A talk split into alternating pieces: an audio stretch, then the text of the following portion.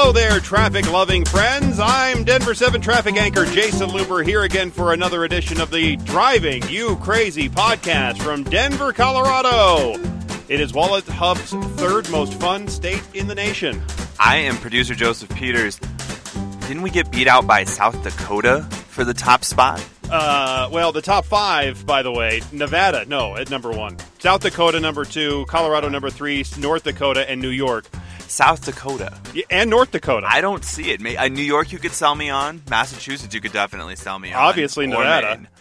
but not South Dakota. Those sound like fun states Colorado's great. to leave. Uh, the bottom five Arkansas, Kentucky, Alabama, West Virginia, and in last place, poor old Mississippi. Aren't they in last place for a lot of things? Yes, Oh, poor, poor Mississippi. they have a great coast though. Yes, they do. My wife really wants to go to the Mississippi coast and Alabama coast and check it out. The Alabama coast. We'll talk about this after the Okay, podcast. all right. Uh, did you survive the monster hailstorm the other day? I did.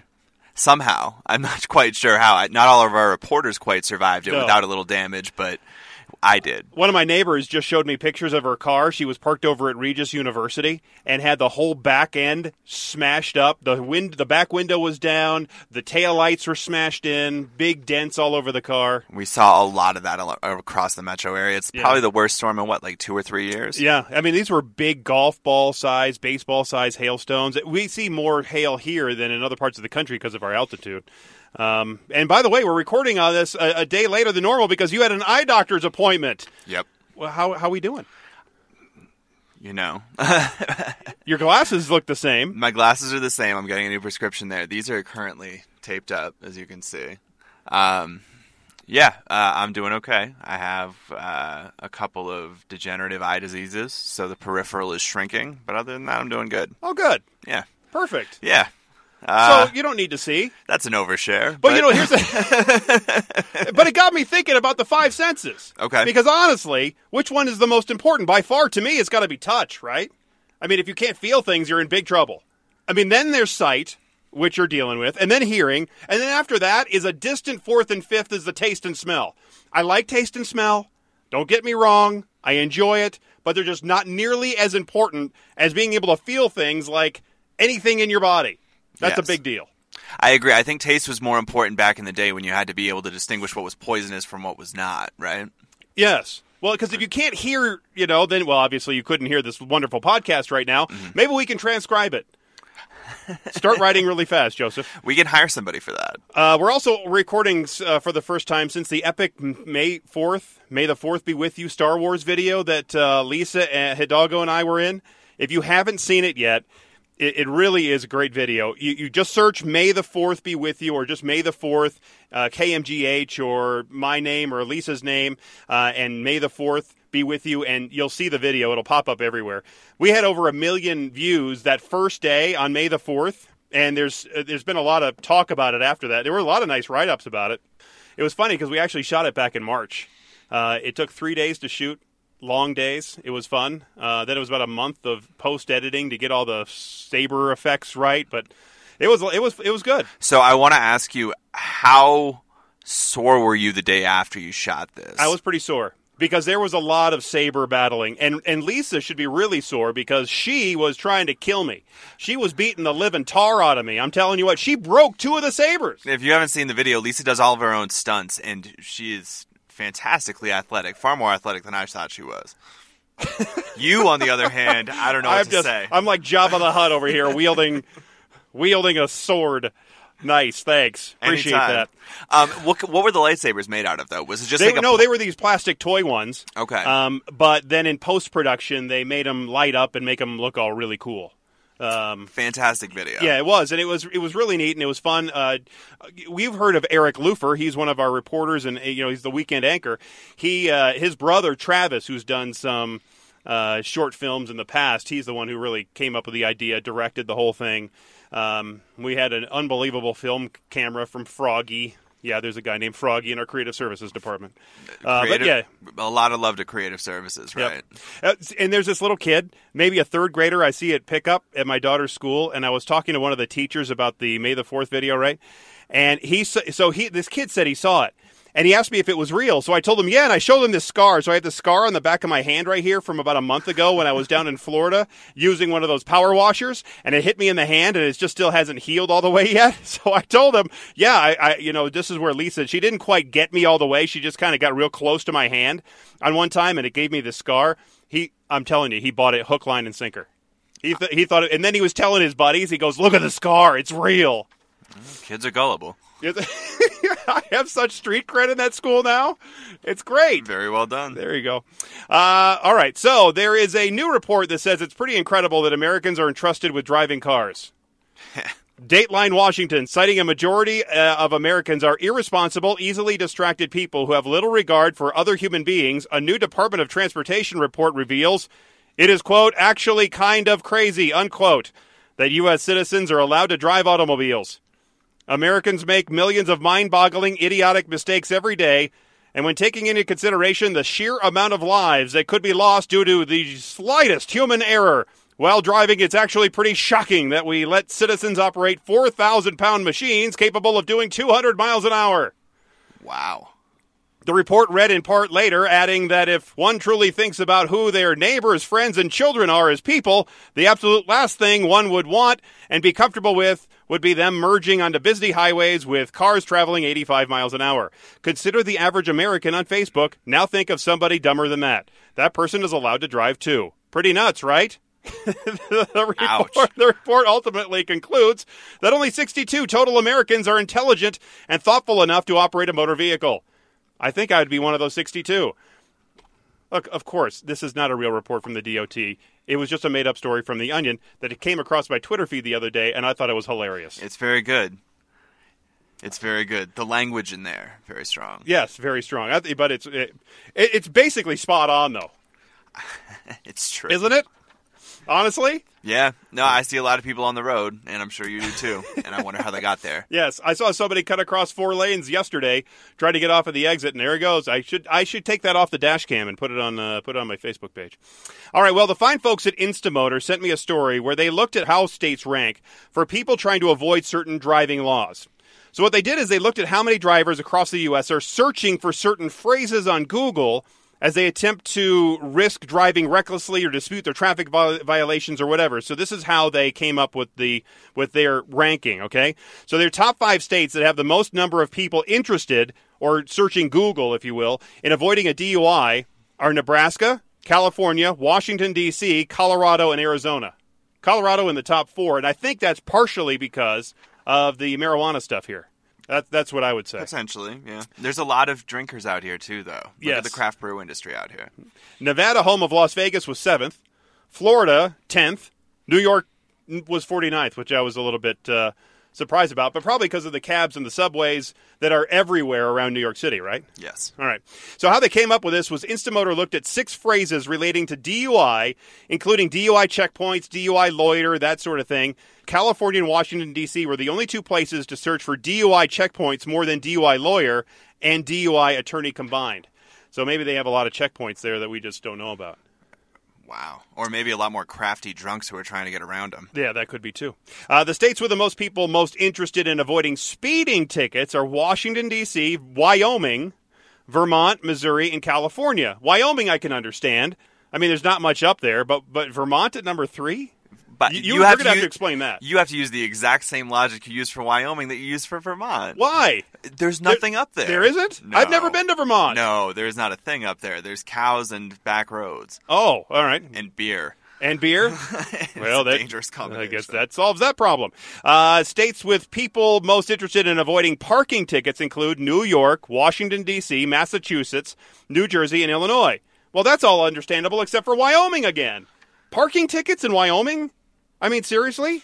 Yeah, that's a strange one. But you notice in New York, New Jersey, and Washington D.C. all on there, all in that same metroplex. Right. It's just nasty. And Massachusetts as well, an extension of that.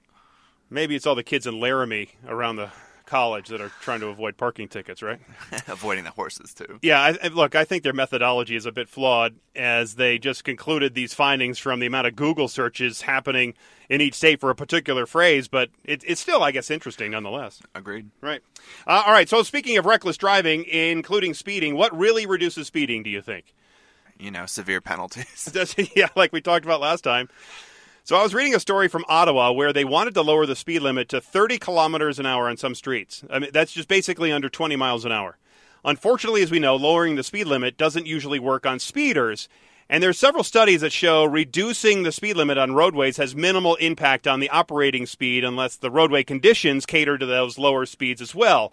Um, and people drive at the speed they feel comfortable with, not what the spo- posted speed is. I was actually working on another story that has a very similar uh, concept to this, and I'll bring that to you in an in a, in an episode in a couple weeks.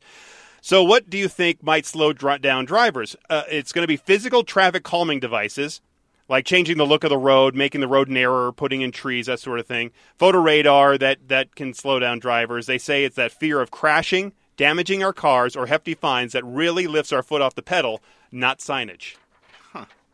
Yeah. Now, in the story I was reading about the speed limit changes in Ottawa, they say one of the more interesting techniques to calm traffic is staggered parking. Have you ever heard of staggering parking? No, I have not. All right. Well, they allow the cars to park on just one side of the road, but the side where the parking is allowed changes from block to block. So the strategy works on, on a relatively long street where parking is in demand. So staggered parking is not a, really a physical thing, but it makes drivers feel more constricted because you just can't go straight down the road. What you have to do is you have to slow down a little bit because you have cars on one side, so you're so you're going to the left, and now cars parked on the on the left side when uh, you're up at the next block and then you have to drift over to the right. So it's one of those things where it feels narrow, it throws you off a little bit, makes you think, and so therefore you slow down. Agreed. And I think for that to work, you really have to have like bright, bright lines on the road. I'm picturing them putting this in here in Denver on Colfax, maybe. Yeah. If you tried to put staggered parking on Colfax, how would that work out for you?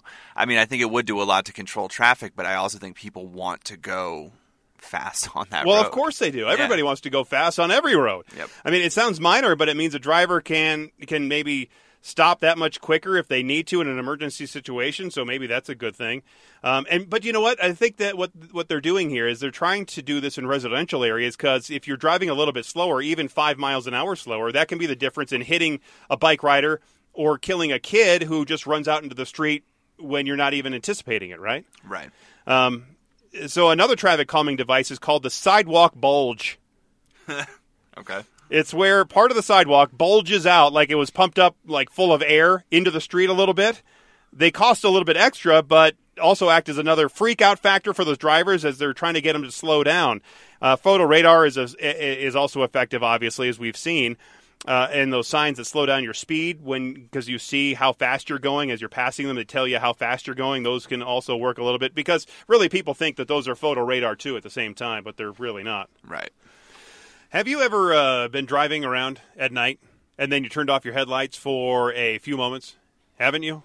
Everybody's done it. I think what happens most often is you're on a busy city street, the lights are shining down on you, you don't even realize your headlights are off until you get to a dark part of town and then you really notice it. Well, what about when you're in uh, like in the country and then you just turn them off for fun, right? That too. Well, did did you know one auto engineer thinks that driving at night without our headlights might be the norm in the future? His name is Luc Donckerwolke. I'm I'm not I know I'm not pronouncing that right. Oh, sure you are. Dunker Mr. Donckerwolke. Walk. Uh, anyway, Luc, the head of design for Hyundai uh, luxury offshoot Genesis, believes that headlights will soon be unnecessary. He was talking to a group of Australian journalists, and he said autonomy might uh, negate the need for headlights in the future since the cars won't need to see the road ahead because you're not driving it, the car's driving itself, so it doesn't need to see because it already sees with sensors, right?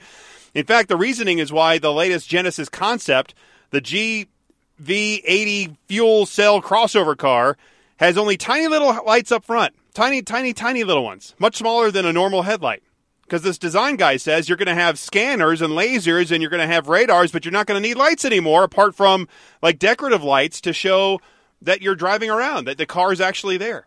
Okay. All right. The, so the thought of this really frightens me, honestly. I mean, imagine sitting in a car with all the advanced hardware and software controlling the vehicle, barreling down the road in just pitch black. If you're out in a rural country somewhere, it seems like it would take some getting used to. I would think. right? Absolutely. I, I imagine like you watch movies and you see the cars of the future and they don't really have very big lights on them, right? It's the little tiny ones that shine straight down. So they are essentially moving around in darkness and visually it's very interesting. I mean, even if the car doesn't need to see the road, I might want to see the road. I might want to see what's coming up ahead of me, right? Maybe because humans crave control and being able to see the road, even if you're if if you're not doing the driving, I, I think it's part of that. So maybe I'll start doing it now. Maybe I'll just just ad- adopt that thought right now. I'm just going to go ahead and do that. Turn my lights off and not even use them. I'll, I'll just get ahead of the curve and just drive around with my lights off. What do you think? Yeah. I would like to see the stats on how many people are already doing that. I would say about 1 in 20 Denver drivers. Because when I get pulled over, I'm just going to tell the cop, I'm not driving dangerously, sir. Uh, I'm really a pioneer of driving. I'm preparing for our I- I- eventual darker motoring future here, and, and I'm going to give him that argument, and, and I, I'm hoping he's going to buy it. He'll he'll swap out the cuffs for a straight jacket maybe, right? Do not pass go. Do not collect $200. Goes directly to the insane asylum. Uh, okay, time for a break. Coming up, we have all heard that flying is the safest way to travel, right? But is that true? And what is the most dangerous? That story and much, much more as the Driving You Crazy podcast continues.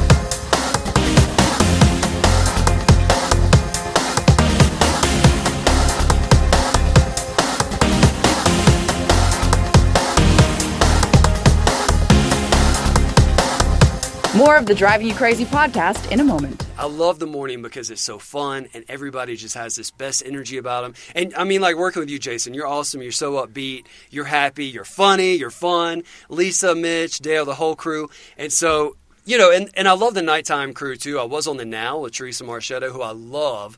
But you know, the nighttime, you start getting into six and 10, it's just a different it's just a different environment. You know, it's much more serious. It's, it's kind of harder. So in the in the morning we get to have fun, and that's my favorite part of it. Adam Hammond, only on Denver 7. Oh, my favorite part about the morning show is not knowing what's going to happen. Literally, you can tune in and you never know what's going to happen that day. Each and every day, something very interesting or comical happens. Dale Cedars, only on Denver 7.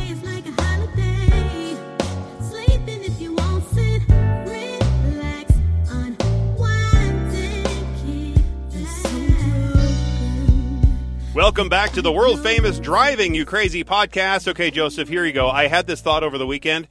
I'm sure you've seen those signs on the side of the interstate, right, that say the name of the town you're passing and the number of exits to get to that town. Like, like I saw the one that says Castle Rock, next four exits. That, that's look, that's all fine and dandy, but I think it could be much better.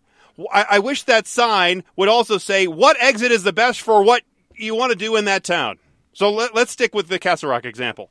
If you want to go to the outlets, then the sign should read, so the second exit is the best exit for you. If you want to go downtown, the third exit is best. If you want to go to the fairgrounds, the event center, then the fourth exit is the best. I don't want to know how many exits there are. Great, you got a bunch of exits. Good for you. I'm happy for you. I just want to know what is the best exit for what I want to do and where I want to go. Yeah, this would be a much more informative version of that sign for sure. Maybe they could be electronic signs and they could change. They could be advertising. I don't know, something like that. It'd be especially helpful for people who are traveling to a town that they are really not familiar with. Let's say I didn't know Castle Rock and I want to get to the downtown core. Well, maybe they should tell me that the third exit is going to be the best one for that. Uh, maybe I want to know where the most popular restaurant is. Put that one on the sign, right? Absolutely. Where's the best park in town? Where the best bathroom is? Where any bathroom is? Where's the coolest, bestest thing in that town? Put that on the sign. Preach. I feel like I'm ranting here. I understand that all that information might make the sign a bit too long to read. I, I grant you that. Especially if you're driving 65 miles an hour down the interstate, but I still want that information available. Oh, all right, how about this? Here's a great idea, Joseph. Listen to this. You put up a giant, I mean gigantic QR code on the sign, or just like as a big sign, right? A big QR code as you entering that town, and then as you drive by, you get your phone out with the scan with the uh, with the uh, barcode app, and so then it can read that QR code as you drive by, and then it brings me to like an informative web page that gives me the best exit for all the things that I want to do in that town. I like it. I like that a lot. I mean, that would work, I guess, if you're a passenger and, and you're not driving. I guess you could do it while you're driving. It'd be somewhat distracting, sure. Uh, but, but maybe the car, how about this even better? The cars could be outfitted with some kind of a scanner that would scan and read a QR code. And so then the, the car reads it. And then that information pops up on that display in the center of the car. And then it tells me, all right, this exit is good for this, and this exit's good for that, and, and whatever the case may be. And it's all there on my dash. I like that a lot too. Or it could just do like a readout over your car's information system, like, hey, exit two, good for this. Exit three, good for that. Yeah, they can uh, they can integrate it with the onboard navigation system, so then I could select the place I want to go, and then I could just hit a button or two, and then the GPS takes me right there. I, I, I'm giving to I'm giving this to you, the public, to you, the traveling public, for just five percent fee idea. Please send the checks to Jayson Luber, traffic guy, 123 Speer Boulevard, Denver, Colorado, 80203. Just leave them blank. It's gonna. be... It's a billion dollar idea right here, Joseph. Ah, that's a lot of money, man. dollars, billions and billions of dollars are coming my way. I could just feel it. I could see the mailbox, my my little mail slot filling up with checks. Because it's not full I'm of anything else. I'll tell you that right now. I'm pulling for you, man. Honestly, I check my mailbox once a week and I get nothing. Hashtag mailbox full of checks. Perfect. well, our state legislators here in Colorado actually passed a bill last night to give us a little bit of money for our roads, which is actually nice. Almost $2 billion. Yeah. We'll see if that how that money is going to be spent and how, how they're all going to figure that out. Uh, the state of Oregon is considering several brand new taxes plus a mix of tax and fee increases to fund their highway improvements and other transportation upgrades across Oregon. Uh, they want a statewide payroll tax, higher gas taxes, a bicycle tax, and a new car tax. It's all on the table. A bicycle tax. I think it's very smart. Bicycles are very expensive these days. Almost like what two grand, three grand for a good bike. So if you if you can pull in one percent of that as revenue for the state to help build bike lane infrastructure, that's a smart play. They would increase their statewide gas tax by 14 cents to 44 cents. They would increase their vehicle registration fees by 40 bucks. They would increase their title fees by 40 bucks, increasing commercial driver's license fees by $20 and establish a 1% tax on new vehicle sales, a 1% tax on bicycle sales, establishing also a one-tenth of a percent statewide payroll tax as well. That payroll tax is about forty dollars on a forty thousand dollar a year salary. So not a whole lot, but still enough probably to raise some significant cash for the state of Oregon. And they're probably still paying a lot of money because you know you can't pump your own gas in Oregon. You have to have somebody else pump it for you. It's the same thing in New Jersey. That's It's just great. ridiculous. Okay. you say it's great, I say it's ridiculous. I like to pump my own gas. That's Get fine. off my tank. I like to pump my own gas too, but I'm also fine with letting somebody else do it. Uh-uh. Get off my tank, baby. Off of the. Jobs. Just now, the transportation committee there in Oregon has, for months, been hashing out a funding plan in uh, pri- private and public meetings. Their high-ranking legislators have said passing a transportation plan is a top priority. It's a lot like what they said around here, too, right? Uh, much of Oregon's roads and bridges they're in poor condition, much like they are around here, and they don't have enough money to fix them, much like around here. Uh, some of the critical infrastructure there in Oregon would fall in the event of an earthquake, hamstringing movement of the state's people and freight, much like it would happen here if we if all this was equal, right? Voters typically reject tax increases, even if voters were to say yes. Sending the question to the ballot would probably delay the action of the transportation um, infrastructure improvements there in Oregon for a while. Um, I am glad that here in, in Colorado, the, the Senate, at least at the last moment, passed some kind of measure to get some money to the roads. I think what's really startling when you look at it is the amount of bridges that are in need of repair on a daily basis for some sort of failure. Right. It's a real problem. And it happens, again, I mean, almost daily. We report some sort of closure as a result of some sort of failure with these bridges. They all need to be fixed, and $2 billion is great, but it's chump change. We had uh, two fail uh, even just yesterday. One, a big football sized hole in one of these bridges on the west side of town, and then in the north side of town, there was another bridge that had a had a bridge failure of some sort, and they had to have a lane closed all the way till past six o'clock this morning to fix it. Yes, sir. So it's time now to be helpful. We like to be helpful here on the Driving You Crazy podcast, and here's a helpful tip for you. Do you know how to get out of your car if you plunged into some water, Joseph? Yes, they did a Dateline special about this a few years back. You ta- we'll talk You about it after remember the that? podcast. Absolutely. I because I, would be concerned that it would be much harder than you think, especially since you're under immense pressure and you have only a limited amount of time to get out, and you might be disoriented and not really be able to perform the task. Right. So uh, Robert May, a 21 year old veteran of the Indiana State Police underwater search and rescue team, said, "What you should do is put your phone down first because no one else is going to arrive in time. You have to save yourself. So forget calling 911. You have to get out." He says the first thing to do is move quickly. Minivans might float for as long as 10 minutes, but the odds of survival are highest if you get out in the first 60 seconds. In a submersion study from the University of Manitoba, Manitoba? With a university? Canada. Three passengers were able to exit with a child mannequin through a single driver's side window in just 53 seconds. All right, come on. Child mannequin? The mannequin's not fighting you or screaming or, or crying its guts out. Maybe or was it was. all right, so he says unbuckle your seatbelt if you can, lower your window and climb out, ideally under the roof of the vehicle. If there are kids around, uh, get them out first, unfasten them in the back seat, put them onto the front, and then push them out of the window. Oldest ones first, they say. Why the oldest one first? You probably Maybe have to they're the assist the younger one Maybe, too. yeah. Uh, and so this guy's experience, electric car windows will continue to work even after impact with the water, which he describes as soft, like landing on a pillow. Uh, okay. Uh, still, keep a small glass breaking tool on your key ring or hanging from the rear view mirror just in case. Nobody's going to have that hanging from their rear view mirror No, that's terrible. unless you live, even if you lived in Florida.